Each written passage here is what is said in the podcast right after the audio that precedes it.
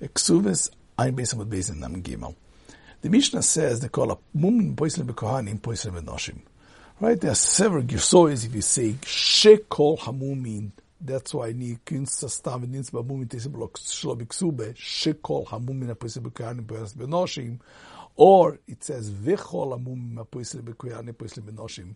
But be as it may, the mumin which a mumin a poislim bekohanim poislim benoshim. And the question is why? What does it have to do? Lechora all the mumin of a isha should be tolui on numdana, meaning what is a person makbid or not. So the Rishonim already explained here the all the reason for that is because once he has a din of uh, mumin, the husband is makbid. Menazah the hakpoda, nobody wants to get a shem bal mum, and the pshat is why even bistam. So lechora the vort is because we learned more in Kiddushin, right? The also la kule alma kehektesh. There is an idea of Kiddushin. The Kiddushin, as we saw also, uh, we spoke before in the Gemara in Tainis, b'yom chasud nosu v'yom simchas liboi. The whole idea of the Kiddushin is the representative of the idea of the mekabel, the noshim to be to be tied to the noisim, to the baal. So you see that that kesher is like the kesher of Kohanim. Chazal structured the Kiddushim that it should be mamish like a Maase Hekdesh. And therefore, all the the, the baseline is Mumei HaKohanim, and that's the one that the person wants Kiddushin, but to it as Kiddushin.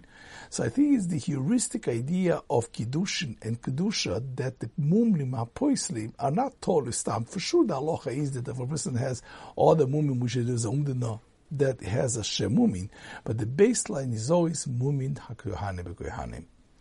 Now, on Ein Gimel Amud Beis, I just wanted to mention that Lechoira, the girsa of the Maharshal, which is some Rishonim have this girsa in the Sugya, right? That we saw that Ob Abaye, the, the Rabbah says, Omar Rabbah, Machlokes betoh shtei noshim, aval betoh isha achas divrei hakol ein tzricha menu get. And the girsa that we have the most of the Rishonim, including the Ran, and so in all of the uh, manuscripts, is Omar Abaye, Omar Lei Abaye. Abaye told Rabbah directly, El Omar Rabbah. So it's a direct conversation between Abaye and Rabbah. And Rabbah changes and he says, it's not machloikis b'shtei noshim, it's b'tos ish achas ke'en shtei noshim. As we saw, it's machloikis harishonim. Now, the Girsas HaMaharshal and some Rishonim hold of this. They take away the lay, and it says, Omar Abaye v'masnis netos ish achas v'nativ taminei, ela I itmar hochi itmar. And the question is, what's the Maharshal being moisif? And I think it's being moisif something that really is clarifying a huge problem with the sugya. Because if it is a direct conversation between Abaye and Rabbah, two things right away become problems. Number one, the kasha, which is such a such a strange kasha, the Gemara, is saying that uh, if you say the the the there's no machloikis by isha achas, and then for sure kinsas kitchal tnai ve kinsas tam, the tnai remains.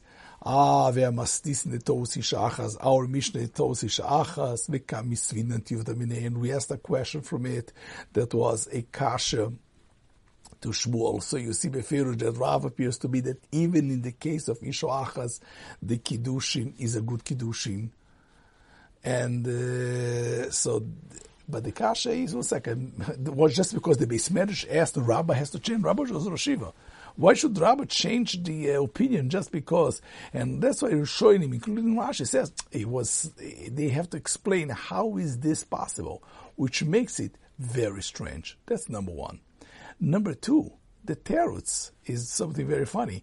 Hello, Marabba. Now Rabbah changes and he says, okay, it doesn't mean Isha Shtei Noshim, means Isha Achas Kin Shtei Noshim, and he explains the Mishnah in such a way. So, Lechoira, one second, why does Rabbah change his mind? Why does he have to go ahead and now change? Just because of the Beis Medrash, he has to change? Meaning, it appears to be that he's trying, to, for some reason, to change the simple understanding of Rav and Shmuel into some kind of a Yukinta. So it makes it very strange and very difficult. However, how the Maharshal reads is very simple. There was a tradition in the Proto-Talmud, Voma Rabbah Machloikis Beto Shtinoshim, Batos Yishoachas Divrei Hakol Ein Tzrichei Menu Get. Abaye said, it can't be that this tradition of Rabbah is right. Because our Mishnah is Tosi Shachas, and we asked, while Rabbah, Rabbah was teaching, we asked him. So Rabbah should have said something. So the fact that we asked is a riot that Rabbah could have not have meant that. So the Gemara says, Ella, so that's why Rabbi changes. You have to say that the Pshat in Rabbah is a different tradition. He doesn't mean Isho Achas. That means Shtenoshim, means Isha Achas, Ken Shtenoshim. So here solves the two problems. The, the fact that we asked the Kasha is just a riot that Rabbah could have not meant the Girsa of the Proto-Talmud. Because the Proto-Talmud tells by Isha Achas there's no Machlokes.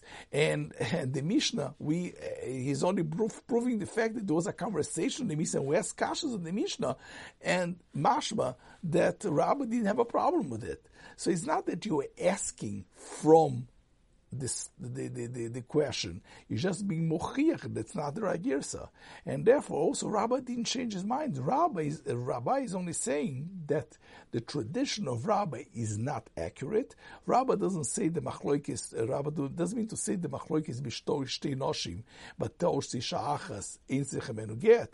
Ela means to say that machloikis ishoachas kein teinoshim, and that's the case of the Mishnah. So this girsa the Maharshal solves a lot of textual problems in understanding and makes it a much better understanding and clear understanding how we always learn the sugya.